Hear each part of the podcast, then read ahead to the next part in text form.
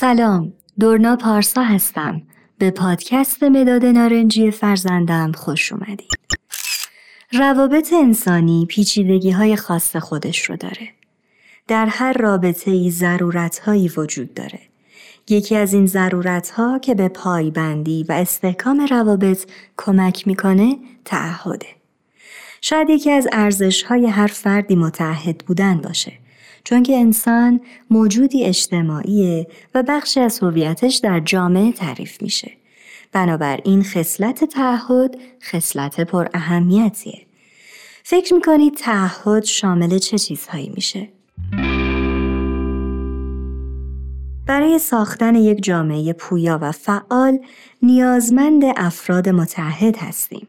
افرادی که بتونن نسبت به جامعه و اطرافیانشون مسئولیت پذیر باشن. کسانی که به همه اعضای جامعه و به محیط زیست خودشون اهمیت بدن. این حس تعهد از درون خانواده شروع میشه یا بهتر بگم از خود فرد. تعریفی که از تعهد در جامعه بیان میشه معمولا به دیگران نسبت داده میشه یا مثلا به یک نهاد. اما تعهد معنای وسیعی داره. یکی از معناهای اون تعهد به خود هست. تعهد به سلامت تن و روان. چون که خداوند تن و روان رو به انسان امانت داده و فرد متحد برای سلامت و پویایی و رشد اونها تلاش می‌کنه. ما تنها در قبال جامعه متحد نیستیم. در واقع در ابتدا به خودمون متحدیم. مثلا شما با خودتون صادق هستین یا به خودتون احترام می‌گذارید. چقدر به جنبه های فردی خودتون متحدین. خوبه که هر کدوم از ما این سوالات رو از خودمون بپرسیم.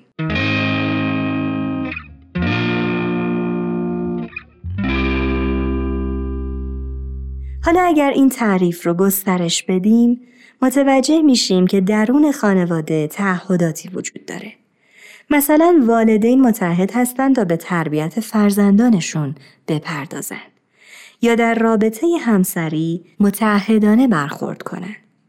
تصور کنید جامعه‌ای که افراد در اون نسبت به تک تک افراد و محیط زیستش متحدانه رفتار می‌کنه چه خصوصیاتی داره؟ آیا میشه در اون جامعه عدالت یا انصاف رو دید؟ میشه در اون جامعه همکاری و انعطاف رو دید؟ یا میشه در اون جامعه تعادل و شجاعت رو دید؟ اگر جامعه کوچکتری مثل خانواده داشته باشیم و افراد این جامعه کوچیک با همدیگه متحدانه رفتار کنن اون خانواده چه خصوصیتی داره؟ شاید بشه تعهد رو به تعهد به خود، تعهد به خانواده و تعهد به جامعه تقسیم کرد. تا حالا فکر کردید در طی هفته یا ماه یا سال برای این سه جنبه چه کارهایی انجام میدیم؟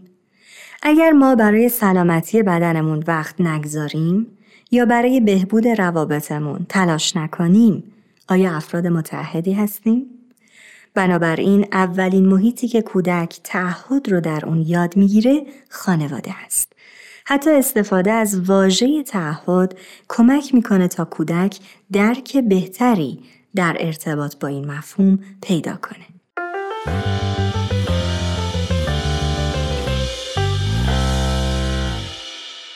برای تقویت تعهد درون بچه ها راههایی پیشنهاد میشه. مثلا میشه به نگهداری یک حیوان خونگی اشاره کرد. مثل جوجه یا ماهی یا گربه. به طوری که بچه ها متعهدانه از حیوان خونگی بتونن مراقبت کنن. اگر شرایط داشتن حیوان خونگی رو نداریم می‌تونیم از گل و گیاه استفاده کنیم. مخصوصا اگر کودکان بتونن خودشون گل یا گیاهی رو بکارن و از اون مراقبت کنن مفهوم تعهد رو بهتر متوجه میشن. در گفتگوی با بچه ها میشه از مثال های خود مراقبتی هم استفاده کرد.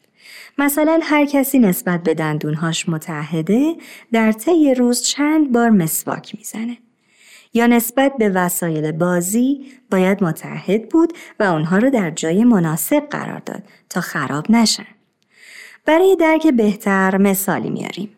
توجه کنید که خوبه که بچه ها رو با واژه ها آشنا کنیم و مثال های زیادی رو برای اونها بزنیم تا بشه گفتگوی مؤثرتری داشته باشیم. در گفتگویی که میشنویم کودکی با واژه تعهد آشناست و در سه سطح برای اون مثالی اوورده میشه. به گفتگو خوب گوش بدین.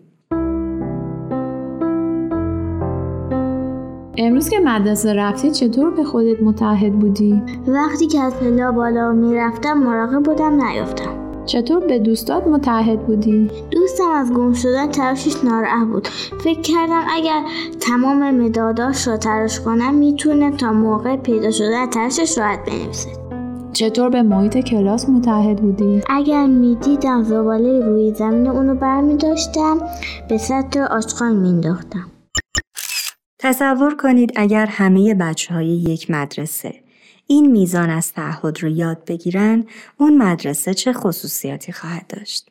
چقدر فضای آموزشی متفاوتی رو بچه ها تجربه می‌کنن پیشنهاد می‌کنیم این هفته روی تعهد شخصی و خانوادگی و اجتماعی در خانواده گفتگو کنیم.